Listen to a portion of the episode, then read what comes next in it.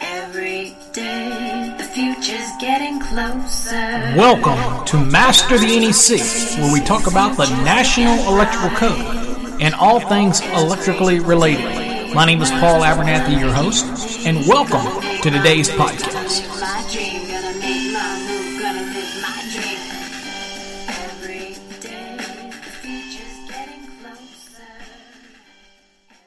Well, hello, everybody. Welcome to another episode of Master the NEC, where we talk about the National Electrical Code and all things electrically related. My name is Paul Abernathy, your host. Welcome to the podcast. As always, I appreciate you taking the time to listen to these podcasts and to share them with people.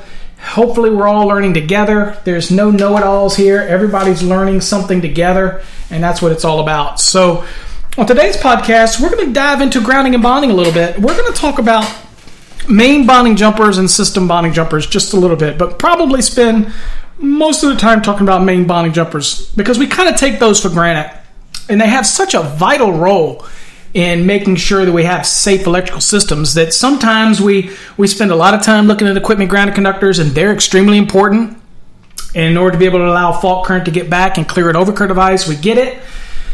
And we look at all kinds of things at the neutral and, and, and all this kind of stuff, but we, we don't spend a lot of time looking at main bonding jumpers and the concept of a main bonding jumper. And we kind of take it for granted. Now, the reason we take main bonding jumpers for granted, if you don't know what a main bonding jumper is, maybe you're new into the industry, uh, the easiest thing that you probably can relate it to is, is in your panel in your house you have typically not always but you might have a green screw in there and that green screw makes intimate contact between the grounded conductor the grounded conductor terminal bus and the grounding electrode conductor and it all makes connection to the enclosure. So everything gets bonded together. It's happy happy. And that main bonding jumper is what does it for the most part.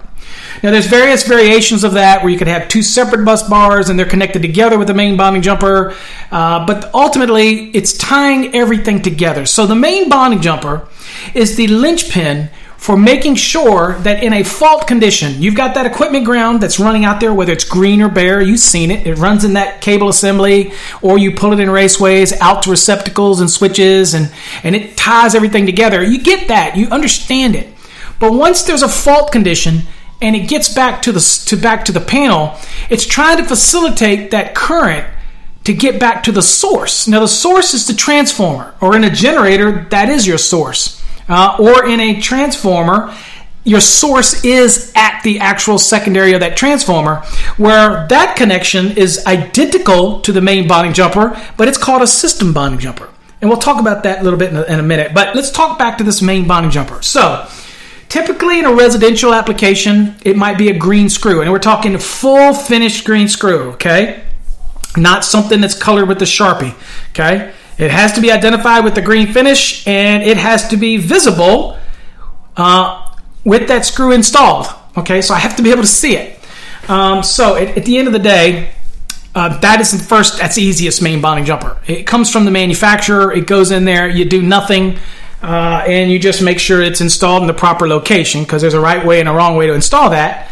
Um, and it makes a connection to the enclosure through an opening in the back, which has the two consecutive threads. So it meets all the rules for 250.8 of the NEC, which gives you a list of different types of connection methods for grounding and bonding applications. Now, a main bonding jumper can be a screw, it can be a wire, it can be a bus. It can be something proprietary that is similar uh, from a manufacturer, and it's part of their listing. Now, we're all familiar by now, if you've listened to me for any number of years, uh, manufacturers produce products, they test their products, and if they supply something with their product, then you don't have to rethink it. You know, you don't have to recreate the wheel. If they supply the, uh, the screw, you use the screw. Um, if they supply no screw, but it is service equipment and it's suitable for use as service equipment, uh, then it's going to have the ability, whether or not it's a, a bus bar. Uh, and that's another thing. You have a wire. I can take a wire from that terminal, uh, the grounded terminal where everything connects to, over to the enclosure and that would be my main bonding jumper. Uh, or I could use what's called a bus. So you've seen them, the little bars that are in the panels look like a little Z bar, zinc coated bar, or whatever it would be. That's considered a bus. Okay. And then you might have just the screw, like we talked about, or or something similar that's a suitable conductor, and that might be supplied by the manufacturer and it might be labeled as such, and that's part of their evaluation. Uh, for example, UL 67. Uh, panel boards, for example, to make that full connection inside that enclosure, they will usually, with service equipment, they will provide you with the ability to do that. Okay, whether it's a screw or the bus bar or whatever it is, they'll provide it. Now, if they provide it, you don't have to do anything. You don't have to worry about how to calculate it. You just take it for the manufacturer. Yeah, it might look small. Yeah, you might say, God, is that going to handle it? It's been evaluated. It's fine. Don't overthink it. Now, if you choose to not use it and you want to use a wire and size the wire to do it, then you can do that. But you're going to have to do some calculations, and we'll kind of talk a little bit about that today if you choose the wire type. All right. So, again, manufacturers usually will provide this provision for you. But in the fact they do not, you have options. You just have to make sure one that equipment is has is capable of being used as service equipment. Okay, that's the first thing. Remember. Also, I'll remind you, if you get a piece of equipment that says rated for service equipment only, then you can't use it as a feeder panel downstream. Okay, as a remote distribution panel because that wouldn't be a service. Now I can use that equipment in some other aspects of the code, like for generators or something that tells me that it has to be rated for use as service equipment, like SUSE rated. Obviously, that equipment would be because it says service equipment use only. It's still used as that, and it would be okay.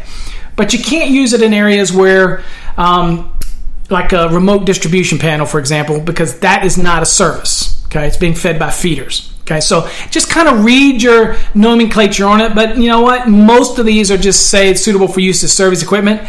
Doesn't necessarily mean that you can't not use it as a remote distribution panel downstream. You just need to make sure you follow all the rules in uh, in 250.24a5 so that you don't have an improper case to neutral. In other words, the neutral is kind of isolated away from the case, whereas the equipment ground does bond to the case downstream. Not what this class is about but you kind of get the concept. We don't need circulating current because there's always current traveling on the neutral. Last thing we want to do is connect that straight to the case. Now I've got current traveling on the grounds. I got current traveling on the neutral. If I lose a neutral, then I got this current traveling on the equipment ground, which ultimately connects all metal parts together. Not a good thing. Creates a lot of things, objectionable currents. It can create uh, high EMF fields, and people can be hypersensitive to that. All this kind of stuff and you just can't do it. It becomes an unsafe condition. All right, now, getting back to what we're talking about main bonding jumper. So, the first thing we want to know is where do we go to give us the general rules for a main bonding jumper? So, in the National Electrical Code,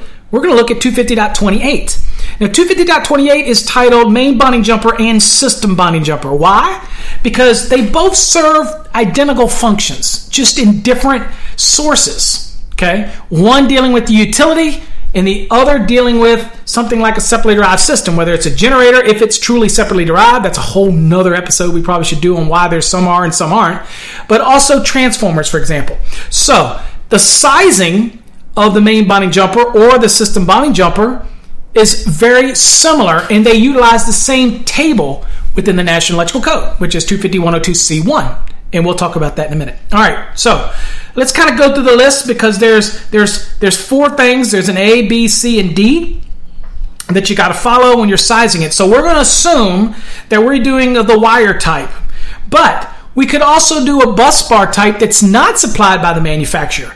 And if we do that, then if we're choosing to use the bus bar, then it has to have the same area as what a conductor would be. And there's plenty of calculators out there to, to, to determine that and to find out what the area is. Uh, and the cross sectional area of a of a conductor can be translated to what the cross sectional area of as a bus bar is. So that's not complicated. Okay, but just remember, most of the time, people are going to choose a wire to make it simple. All right. Now, if the manufacturer supplies the bus, which again could be just a piece of metal.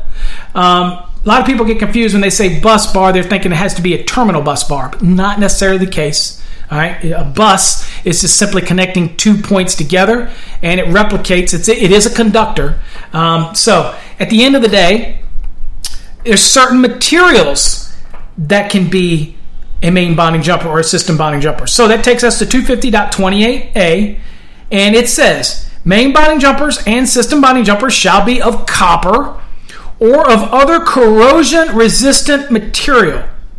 Um, believe it or not, aluminum is corrosion resistant. Uh, it corrodes, but then it creates this patina because I'll be honest with you, copper also corrodes. Uh, but uh, it, they don't directly say aluminum here, but aluminum is corrosion resistant. Uh, very high level of corrosion resistant. But you have different things with zinc coatings and other things like that that could qualify as corrosion resistant uh, material um, that you could utilize for this. Okay, let's keep on. We don't want to get bogged down in that. Now it goes a main bonding jumper and a system bonding jumper shall be a wire, bus, screw, or similar suitable conductor. Okay, well, again, green screw is a conductor. Okay, in a sense of what we're doing with it. We're using it as a main bonding jumper, but it's already been done. It's a conductor, not of a conductor of the wire type, but it is a conductor of current. Okay, so uh, that green screw gets used a lot. The bus that comes with panels gets used a lot. Okay, now the wire. So if I choose to use a wire, then I'm going to have to do some sizing to that to make sure that that wire is properly sized. Okay. Now I know what somebody's going to say, but Paul, that bus that comes with it and that screw is not very big. And you're telling me that I got to do a wire calculation if it's a wire type and it might be bigger. It might have a bigger area than what that screw is. And the answer to that is absolutely right. But the wire wasn't tested for use as a main bonding jumper in the same way that that screw was tested, okay, that came from the manufacturer. Okay, so they do their tests. We're making this up in the field. We're choosing to use a wire to make this connection. Okay, and when I say make that connection, guys, again, it's from the actual grounded terminal bus over to the enclosure or over to a separate equipment grounding terminal bus. And we have to tie all this together. And so we have to size, if we choose a wire to do this tying together, then we have to size it. If all of this was on one common bus, just one bus bar in that panel, and I put the green screw through it, that's the one that the white or, or gray grounded neutral conductor comes to, then I, I'm pretty much simply done, right? But this is a situation where I might choose to use a wire to make that connection.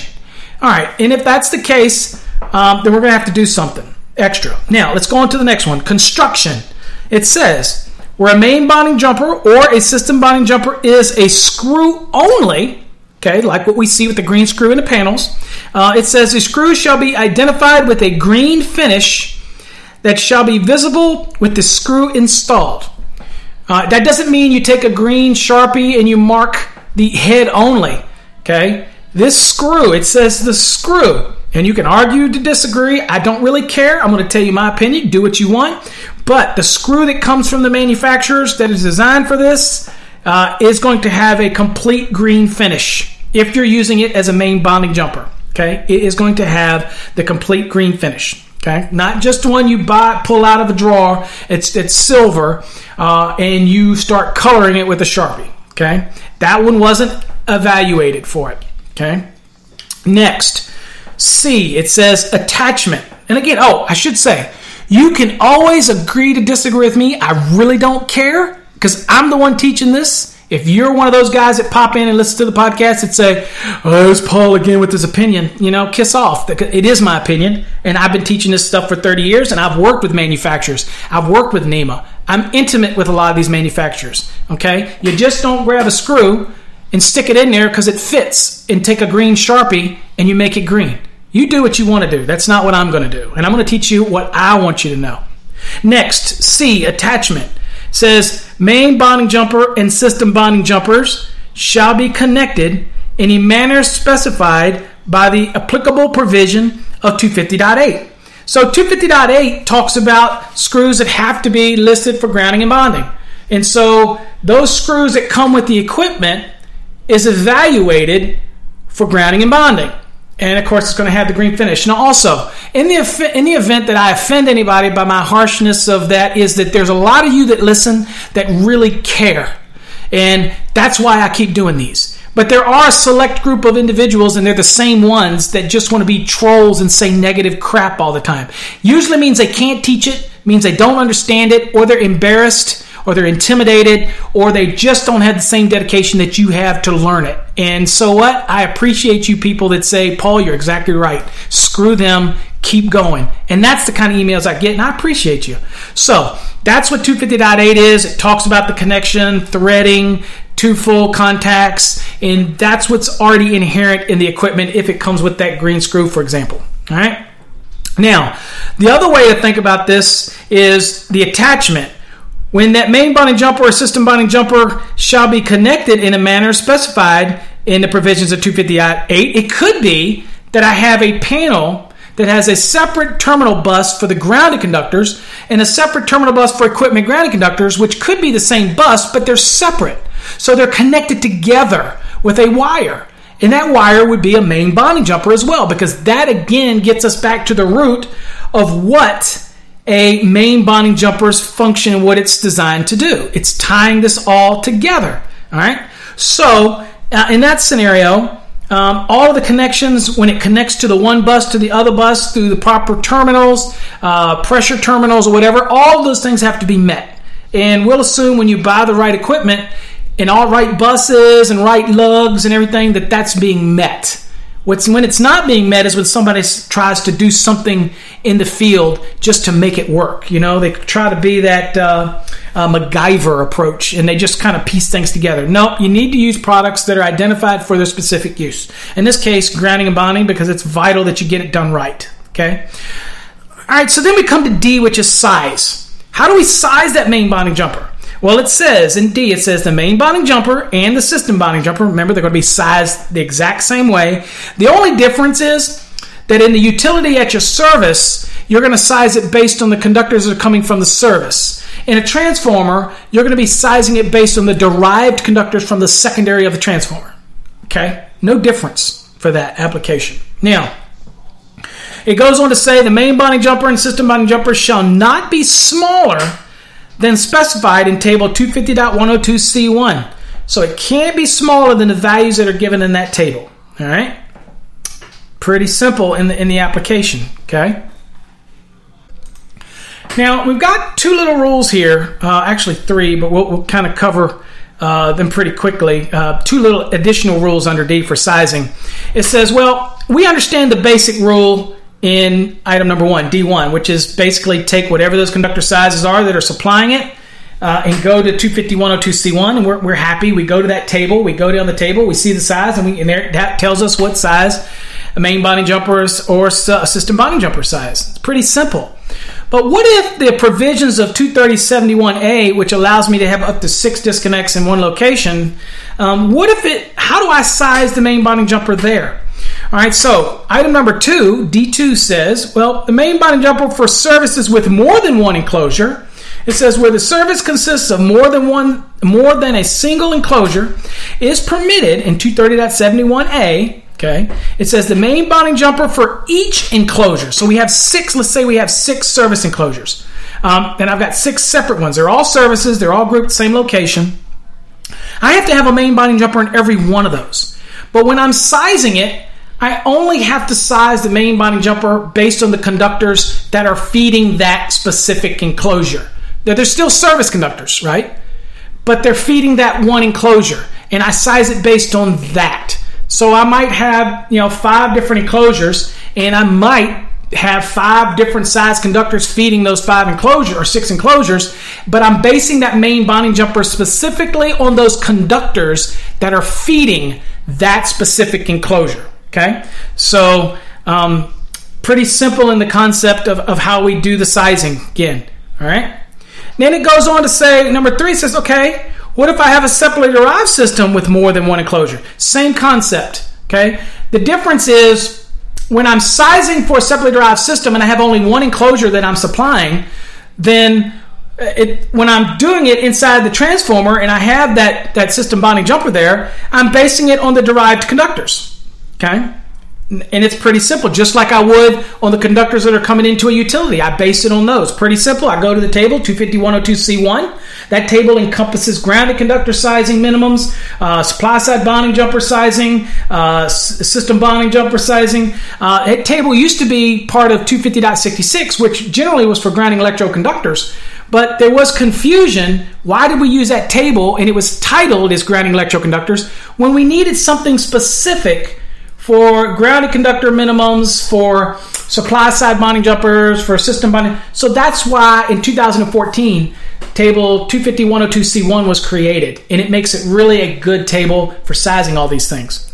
All right, so we go to that table and we size it. Now, what if we have a same scenario where I have a separately derived system and I've got more than one enclosure?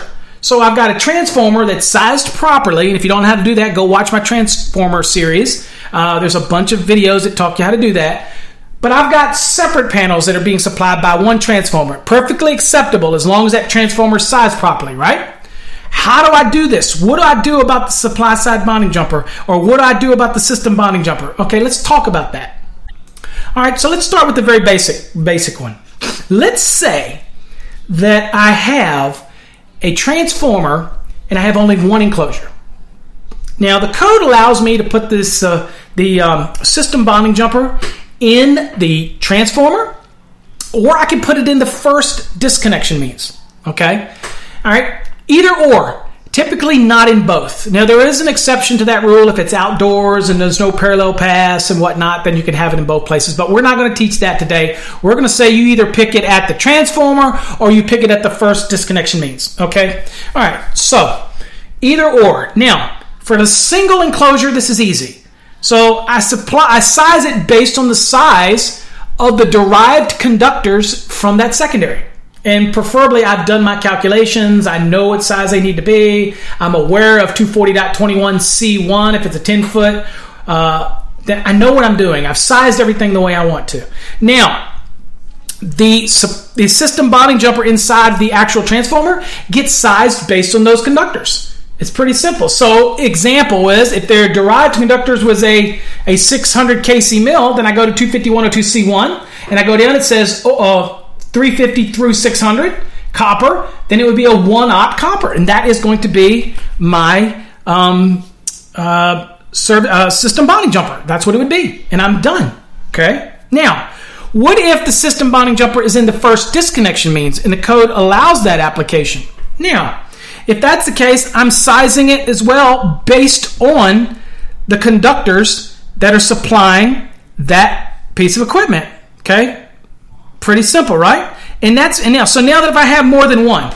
So what if I have two enclosures? Okay.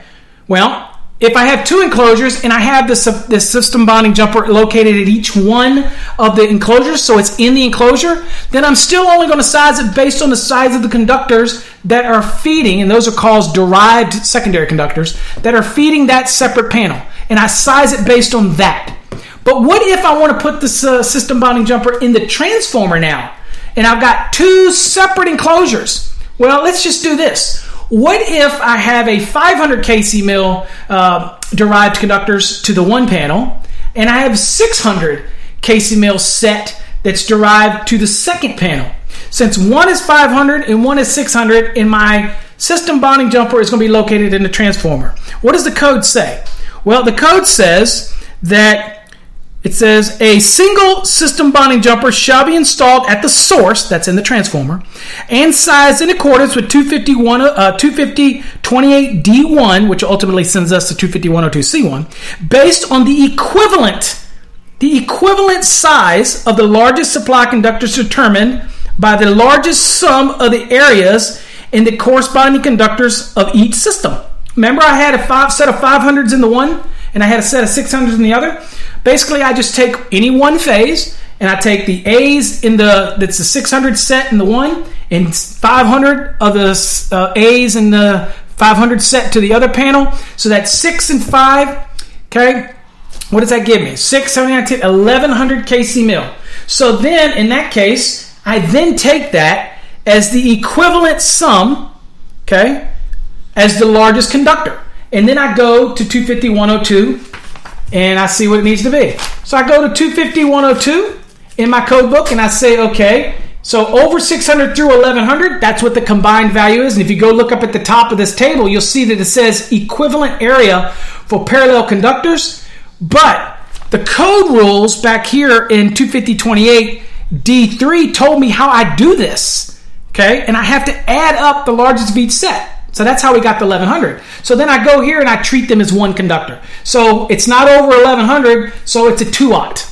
So that system bonding jumper uh, that goes inside the transformer is a 2-aught. And that's how you do it. Okay? You see? And so that's how you use it. Now, if it had been a 600 and a, and a 600, okay, and each separate one, then it would have been 600, 600 is 1200. Then when I went to 250-102C1, it's over 1100 kc mil copper. Then I have to follow the notes. And the notes say to treat it at 12.5%, and that's going to be my minimum size. You get me? Uh, and that again is one of the differences between 25066 and 25102C1. People say, isn't it the same table? All they did was copy and paste it. Yeah, the difference is 250.66, the largest grounding electrode conductor required is a 3-aught copper, for example. That would be the you know the, the largest that's, that's required by that table um, in in the copper. But you could also the largest in uh, aluminum is 250 kc mil. Whereas when you get over to 25102C1, once you get to 1100 copper or 1750 aluminum, then it kicks in the requirements for you to apply 12.5%. So the conductors can be larger under this. And the reason is lightning is kind of is what it is when it comes to the application of 250.66 when it comes to fault current, it really is dependent on the overcurrent device and how much it allow to be on there and what type of fault you're dealing with. So when you're dealing with bonding jumpers and things like that, you have to account for that. So that's why you have to go up to the 12.5% rule once you get over 1100 copper, 1750 aluminum. Okay, so that's kind of how you size the application when you're doing a system bonding jumper. Okay, pretty simple, right? No brainer. No bueno, right? No problem. Y'all get it.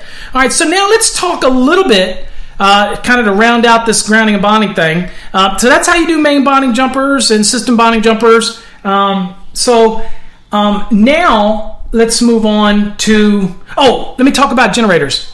So if I have a generator, right, and in that generator, the overcurrent device is in the generator, then sizing the conductor, the breakers in the generator. So sizing the conductor back to the premise or the disconnect that might be at the premise, uh, sizing it back. Uh, that would be based on whatever the overcurrent device is in the uh, generator, and so that's going to be just an equipment grounded conductor 25122, and you're going to size it based on whatever that device is. Now, what if the overcurrent device is not in the generator? Okay, so that is going to be from there. That is called a system bonding jumper. Okay, and we're going to have to size that the same accordingly based on the derived conductors that come from the generator. Pretty simple, the same as what we would do uh, for the transformer. Okay, no difference there. Don't get bogged down in that. Okay, uh, the only thing I will tell you is make sure that you understand the difference between when something's a separately derived system and when they're not. And for example, in generators, if the transfer switch is not tr- switching the neutral, then it is not separately derived, and you do not want to have at the generator a system bonding jumper. You do not want to have the grounded connected to the grounding. Okay, you want them to be isolated. Now, some manufacturers call for ground rods at generators, uh, and if it is not separately drive and they call for a ground rod, that's perfectly fine. But you make sure that it only connects to the equipment ground terminal. It does not connect in any way to the grounded neutral conductor in any way, shape, or form. In most electricians, you should verify that because there has been occasions where manufacturers have supplied generators with a system bonding jumper already installed, yet the transfer switch wasn't set up to be a separately derived system because it was not switching the grounded neutral conductor, and that could be a very deadly situation. So please make sure you test everything. If at the worst, do a continuity check between the grounded conductor and the actual uh, equipment grounding terminal on the um, on the generator. And I would say do that immediately before you hook up anything, so you don't get a chance of anything backfeeding anywhere and giving you a reading that might fool you. Once you get that generator, immediately check for continuity between the grounded terminal post and the equipment ground, just to make sure there isn't, and just look in there and make sure there's no um, system bonding jumper installed. Save you a heartache of pain down the road. Okay, so now let's move on to sizing, let's say, a supply side bonding jumper. So, what is we talking about for supply side bonding jumper? Now, let's talk about it in the easiest sense to understand it, and that is in a transformer, because I think it's the easiest way to understand what a supply side bonding jumper is in that scenario. Plus, what a supply side bonding jumper is when we're talking about supply bonding to raceways coming into a service panel, for example, uh, or a open bottom enclosure where the conduits are coming up out of the, out of the ground uh, and they're metal, rigid, IMC, and you need to bond them because they contain service conductors. And we have to follow the rules of 250.90, and, and we have to follow all the bonding principles of 250.92 and bond all these things together. So they're on the supply side, right? Um, they're not on the load side of the device. They're not protected by any overcurrent protection device when it comes to in your panel or switch gear. So we had to bond those two. So supply side bonding jumpers can mean a lot of things. For transformers, it can mean what goes from the transformer up to the first disconnection means. Uh, but in service enclosures, it could mean how do I bond those raceways that are coming in to this piece of equipment that contains service conductors. So there's a lot of things that we have to, to, to remember when it comes to sizing supply side bonding jumpers. And the good news is you're still going to use table 250-102C. Okay? So that's the great thing about it is once you start learning these principles, it's fairly easy to tie them all together, right? So follow along in the code. We're talking about grounded systems, and most of the systems that we deal with in premise wiring, uh, most commercial applications, they're going to be grounded systems. That's not to say you don't have ungrounded systems. There is some application for ungrounded systems, uh, but the majority of what we're going to deal with is grounded systems. And when dealing with the grounded system, um, when you're doing the supply side bonding jumper, here's what the code says it says if the source of the separately derived system and the first disconnection means are located in separate enclosures. Now, we're going to use for our example, we have a transformer here and we're meeting this 10 foot rule for the secondary conductors and we're going into another enclosure. So they are in separate enclosures. Okay? So the source uh, where you have the derived and the first disconnect means aren't in the same enclosure. Okay? Because if they were in the same enclosure, then you wouldn't need a supply side bonding jumper. So they're in separate enclosures. Okay? Now you might need supply side bonding jumpers for service bonding Okay? But we're talking the transformer in this case because we're talking about separately derived systems. Okay? And utility's not a separately derived system. Now, the transformer upstream might be, but in our case, that's the utility source, and we're talking about separately derived systems in what we can control. Whether it's a transformer that's on the premise that we install or downstream somewhere in the building that we install, that's the separately derived uh, system. And we're talking transformers. We're going to keep it basic today. All right? Now, it's assuming now that the source of the separately derived system and that first disconnect means are not located in the separate enclosure. And that's going to encompass most of our transformer applications that we deal with. It says a supply side bonding jumper shall be installed with the circuit conductors from the source, and I would say those are the derived conductors from the source enclosure to the first disconnection means. So the tra- transformer is located in a transformer enclosure. All right, so from there, those conductors, those secondary, those derived conductors go up to the first disconnection means. That's when this is going to apply. And so if that's the case, it says that a supply side bonding jumper shall not be required to be larger than the derived ungrounded conductors. What that's saying is if it's 600 kc mil that's supplying that 400 amp service, um, then, oh, not service, excuse me, See where that happens? A, four, a 600 kc mil is a feeder or secondary conductors supplying the disconnection means for a 400 amp rated device for maybe a panel board application. See how that can happen? All right, so those secondary conductors are supplying it, okay, and they're derived, and they're the derived ungrounded conductors, okay, HOTS if you will. It says that they, that supply side doesn't have to be larger. So we do the calculations and all, it doesn't have to be larger than 600. It, it really doesn't. Okay.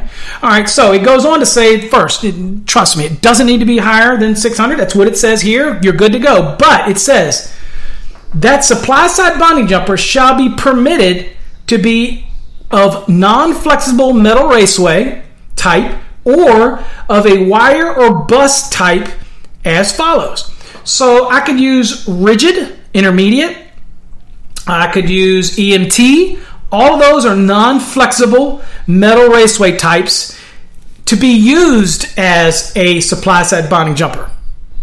Okay? So in that scenario, I might have, if it's three phase, I might have phase A, phase B, phase C, and a neutral going up to that transformer, and they might be using the EMT as the supply side bonding jumper. Okay? There's no equipment grounded conductor because there's no overcurrent device at the actual source connection at the transformer in this case. All right, so that is called a supply side bonding jumper in this scenario. All right, so um, it runs up, and typically, if it's not a uh, uh, if it's a flexible type of metal raceway, which are permitted, I'm going to have to install a supply side bonding jumper of the wire type inside of the raceway.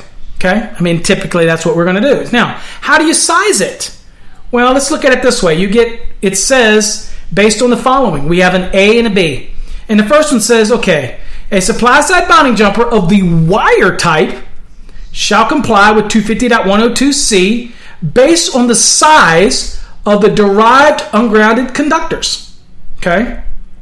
All right. So in this case, I've got a raceway coming up to it. And for that raceway, I'm installing a supply side bonding jumper in that raceway. Um, then I have to size it based on those derived conductors. Kind of simply what we were doing before, right? I'm going to go to 250 102C, and let's say those were 600 kc mills running in there, and that's with the ungrounded conductors. I just take one phase A, I don't add them all up. I just take the A, it's in there. And then I come to 250 102C1. I go down. It says over 350 through 600, 1 aught copper. So that's what's going to go in there, a 1 aught copper. Pretty simple, right? All right, so the next one we look at and go, B goes, okay, well, a supply side bonding jumper of the bus type shall have a cross sectional area not smaller than a supply side bonding jumper of the wire type as determined in 25102C. So, if I have some type of application where I'm going to use a bus as the bonding jumper to make this connection and be considered a supply side bonding jumper, I just have to make sure that what size conductor would I use if it was of the wire type, and I have to determine its cross sectional area, and then I have to select a bus okay, that is at least the same cross sectional area uh, as with the conductor. Now, I can do the math to find out what the cross sectional area is of a conductor based on its size, okay? Uh, and so all I got to do is make sure that if the application was for a bus type supply side bonding jumper, and I very rarely see those, but if it was the case, then if that was the case, um, then I need to make sure that it is as of it not smaller than what it would be as if it was a wire. So I might have a transformer that's feeding, feeding a, a bus duct system or whatever, and that's concept where that supply side bonding jumper is actually a bus, and I just have to make sure that the cross section area area would be equivalent to what it would be of a wire type if that was what the selection was. Okay, makes sense. All right. So that's how you size a supply side bonding jumper in that scenario. Okay. Now I'm going to take this because I said I would. I'm going to take this to the extreme now where I'm talking about bonding on the supply side for things like service raceways and things like that. So let's kind of move into that for a second in that type of sizing. Okay, the first thing that a student of the code will learn is that we were currently we were embedded in the rules of grounding. And immediately, when I start talking about the raceways that are coming into an enclosure like an open bottom or some kind of panel or switchgear, we shift and we're going to move into part five, which is dealing with bonding, okay? Tying all these metal parts together. So then we shift and we're in part five. And then we're in, we're in part five, that's we're going to look at something that is in two 250 102C in general and look at what it says supply side bonding jumper. Okay, and what we're going to do is we're going to look at how I bond these raceways that are coming in that actually contain service conductors, okay, because it's on the supply side. Uh, and of course, we do have provisions for equipment bonding jumpers that are on the load side, and that's also covered in 250.102, but that's D, and that's not the t- subject of this topic or this podcast. We're going to deal with the supply side. So I've got, picture this now, a switchgear, or we're going to picture a panel board, and we've got con- raceways coming in, and they've got service conductors in them. And I need to bond them, Okay, and we're going to use our example here of an, to make it simple. I have an open bottom switchgear, and we have rigid metal conduits coming up into the bottom. They're not physically connected to the actual metal case. that's ultimately bonded to the grounded conductor, which is ultimately has a main bonding jumper, which ultimately is connected to the a uh, grounding electrode. All that goody stuff we have got some raceways that are just sticking in the bottom of this enclosure. And now we have to bond these bad boys. Here's how we do it. Now, let's start with the easiest concept. I've got only one raceway coming in. So it's a single raceway. Now, I need to bond it. How do I bond it? Well, the first thing we need to do is look at the rules in 250.102 and understand what we can be what we can use as a bonding conductor if you will all right.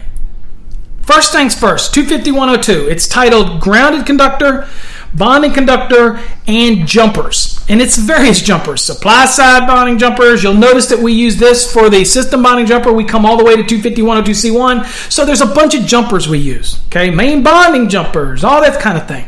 And again, we also use this for the grounded conductor uh, as a baseline. Remember, when you're sizing grounded conductors that are neutrals, you have to calculate the load as well in 220.61, and you have to can't be smaller than what's in this table. And then you take the largest of the two, but that's in a different podcast. It's a different video on sizing grounded conductors. But I want you to see that this is a neat table because this is very all inclusive. Okay, but you still got to do the load calcs. You can't get away without doing calcs. Okay, so let's get back to what we're talking about. So, the material. What can be a grounded conductor, bonding conductor, and jumper? It says material. 25102A, it says material. Bonding jumpers shall be of copper, aluminum, copper clad aluminum, or other corrosive resistant material. So here's a neat thing. Remember when I was talking about earlier when it said main bonding jumper says it has to be copper or other corrosive resistant material? But it didn't say the same thing as it says 25102A. We probably should change that because if you read here, it clearly states that copper, aluminum, and copper clad aluminum are corrosive resistant material. It's not that they don't corrode, they're just highly corrosive resistant.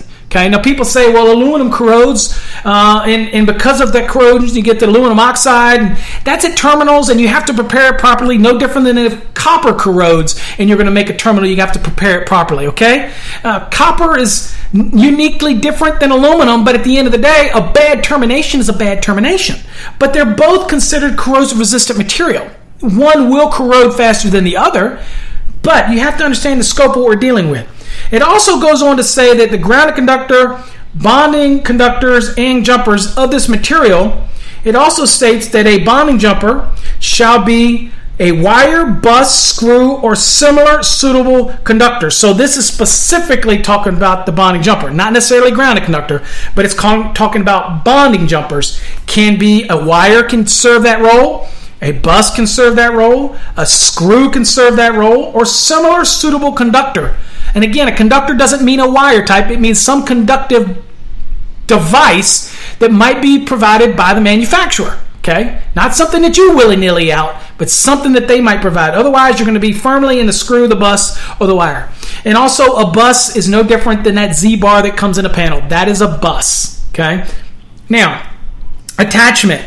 How do we make these attachments of all these things? Wire, buses, screws, when we connect all them together? It basically says that we have to meet the provisions of 250.8, and 250.8 gives us all of the different acceptable termination uh, methods that we can utilize. Okay, so that's what it's saying. Got to be one of those, got to be listed for its application, grounding and bonding, and if it comes from a manufacturer, it's been evaluated for all that. Okay, so just look at it, and, and you get a list and 250.8. Hopefully, you're familiar with that list. Now, move on to C, which is sizing.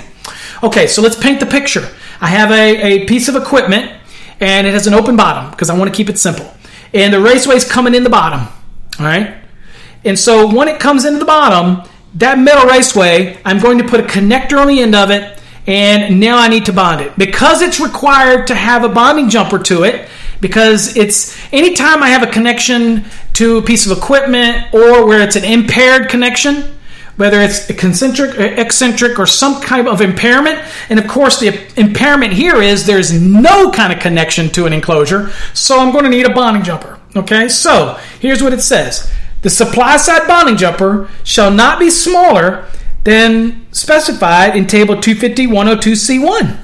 Okay, so basically the ungrounded conductor that's in that raceway, let's say we have an A, B, and a C coming in and it's 500 kc mil. That's what each phase is. So I only have to consider phase A. I don't have to take them all. I just take phase A. And what you're going to get is you go over to table 250-102C1 and you'll see that the table on the left says size of largest ungrounded conductor, not conductors. Okay, you don't add A, B, and C up. It's the largest ungrounded conductor. All right, uh, or equivalent if you're running a parallel. So here's our case. We have a 500 kc mill. We go down the left side and we see that over 350 through 600. If it's a copper uh, uh, uh, bonding jumper, uh, then what we've got here, a supply side bonding jumper, then we've got copper and it would be a 1 aught. So that would be the 1 aught is what we would run to that uh, bonding bushing with a bonding jumper. And we're done. And it connects over to the enclosure. Okay? Done. Happy, happy. That's a bonding. We bonded it. All right? Now, you got to remember that in that enclosure, you also have the main bonding jumper, and that connects the enclosure, connects everything together. So that enclosure is at the same potential as that grounded terminal bus. Thank you to that main bonding jumper. We're happy, happy. Everything's good, good, good. So we just have this jumper on it, and it's one aught, and we're happy to go. And if I take that over to the case, then I got to make sure that that terminal to the case is done in a way that's compliant with 250.8 some type of threaded entry or a threaded uh, screw. It, it, involves two full threads or, or whatever. It's got to be done uh, properly. And we know the size. That's simple, right? So I can have one. All right, so now let's kick this up a notch. What if I have two raceways coming in the bottom and they're paralleled? Okay, so I've got uh, two. I got two raceways with uh, A, B, and C in each raceway, and they're all 500 kc mil. Okay, that's what we've got. So we look at 250-102C, and remember, all we're doing is trying to bond that raceway. Okay, and it says size for parallel conductor installation in two or more raceways or cables. It says where the ungrounded conductors are paralleled in two or more raceways or cables, because I could use MC cable if I want. If it's coming in underground, it's going to be PVC jacketed MC, of course. Uh, it says, and an individual supply side bonding jumper is used for bonding these raceways. The size of the supply side bonding jumper for each raceway, uh, for each raceway and cable shall be selected from table 250-102C1 based on the size of the ungrounded supply conductor in each raceway or cable. So let's stop that for a second. Here's what we're saying. If I want to take one single supply side bonding jumper over to that one raceway, then I base its size just like we did before in C1. I base it on the conductors that are in that specific raceway. So phase A is 500. It's still going to be a one aught, okay, supply side bonding jumper. Now, I would do that for that one raceway, and then I would do the second for that one. Now, there's a better chance that if I have a bonding bushing with a lay-in lug, that I'm going to be able to use a one aught, and I'm going to be fine, and it's going to fit in there nicely, and it's rated because those lugs are going to have a range of conductors that, that are acceptable. Um, now, here's the second option. What if I want to run instead of a separate one to each one of those raceways? What if I want to just run one and kind of loop it through them? Well, the code allows for that. It goes on to say a single supply side bonding jumper installed for bonding two or more raceways or cables shall be sized in accordance with 250-102C1. And so 250-102C1 is going to tell us that you supply do it just like it was a single raceway. Okay, like all of those conductors in a single raceway, and that's when it sends you over to table 25102C1, and that's where you read equivalent area for parallel conductors. So in that table, it says, oh, okay, well, I've got two conductors in parallel. I still only have to take phase A. So I've got a 501 and I have a 500 in other. I'm going to treat them like a single conductor now because that's what paralleling is all about in 310.10h. And so that is 500 and 500. That is a total of a, thousand kc mil. So then I go down here to this table and I look for a 1000 kc mil and it says over 600 through 1100, it would be a 2-aught. So I could take one single conductor and bring it down and loop it through both of those raceways bushing. Being careful to make sure that that lug can accept a 2-aught. Okay, now if it's within that range, then you're perfectly good to go. There will be some occasions where, example, I might have four raceways. And if that was the case, it's slightly different because let's look at that same scenario. We had four raceways and we wanted to one single one looping through them all. If that was the case, we take the A phase only in each one of the raceways. So 500, 500, 500, 500. All of a sudden now we have 2000 kc mil. Okay, so in that scenario, we go to 250-102C1 if we wanted to run that single conductor. We come down the list and we notice that that's going to be over 1100 kc mil. Well, what does the note say when it's over 1100 kc mil? Well, it says, well, if that's the case, you're going to apply 12.5%. So we had 2000 kc mil, which ultimately, to, to break it down, you take the 2000 times 1000 and that's 2 million circular mils. And then you take that value and you're going to do that times 12.5%. And that equals 250 kc mil. So that means that my single conductor would have to be a 250 kc mil. Well, there's where you start getting to a problem whether or not the lug is sized for that. Because a lot of those lugs will be in a range from up to 4 aught, let's say. But they won't necessarily allow you, you know, to take a 250 kc mil conductor. And that's where you become a problem. So ultimately, you'll have to drop back to the individual supply side bonding jumper method and base it on the size of each conductor. So you see the difference where I would be get away with running a one aught to each raceway, or I could run a 250 and loop through all of them. It's much more harder to deal with, and why would you do that? Okay. I mean, you can if the lug allows you to do it. So that's how you do it, whether or not you're going to do single or whether or not you're doing uh, a single conductor or an individual to each individual raceway, or you're looping through all of them. Okay, that's the two ways. So that's also how you supply, size a supply side bonding jumper when you're dealing with supply conductors, like for utility application. Okay, makes sense. So I think you see that whether you're doing supply side bonding jumpers for transformers, whether you're doing supply side bonding jumpers for um, supply side of a service, for example, that you get it. Now, when you're making jumpers on the load side, then you're going to use 250-102D, and that's based on the load side, and that's going to get you involved in sizing things based on the size of the conductors or the overcurrent device is really what's going to dictate that. Uh, and you start paralleling things, and then that changes the size of the overcurrent, and ultimately it's going to send you to 250.122. Okay, we're pretty familiar with those when we're sizing equipment grounded conductors, and in this case, equipment bonding jumpers.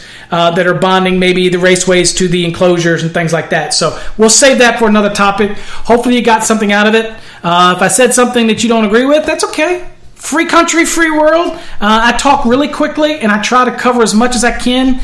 And I do try to keep my podcasts and videos to an hour. Sometimes I go over that. You can stop and pause and always listen to my uh, podcasts for a little bit of time and then come back later and listen to the rest of it. That's why they got a pause button, friends. So, Hopefully, I didn't uh, bore you to death, and you now understand a little bit more about sizing supply side bonding jumpers, and main bonding jumpers, and system bonding jumpers, and it, it, the secondary conductors when you're sizing the supply side bonding jumper going to the secondary uh, of a transformer, going to the main, uh, the disconnect on the secondary side. Hopefully, you get all that. If you have any questions, like always, you can reach out to me here at Master the NEC or Electrical Code Academy by sending us an email info, I-N-F-O, at masterthenec.com. Send me your question, or you can go to our website and there's a contact us button there. Reach out, type your question. I'll do my best to try to answer it for you. Um, again, I'm not a know it all, but I know a little and I try to help and share it with other people. Like me, hate me, I don't really care. Um, as long as you're learning, that's all I care about. And even people that hate me can learn something, so that's a good thing. So until next time, folks, stay safe. God bless. Every day, the future's getting closer. Every day, the future's looking bright.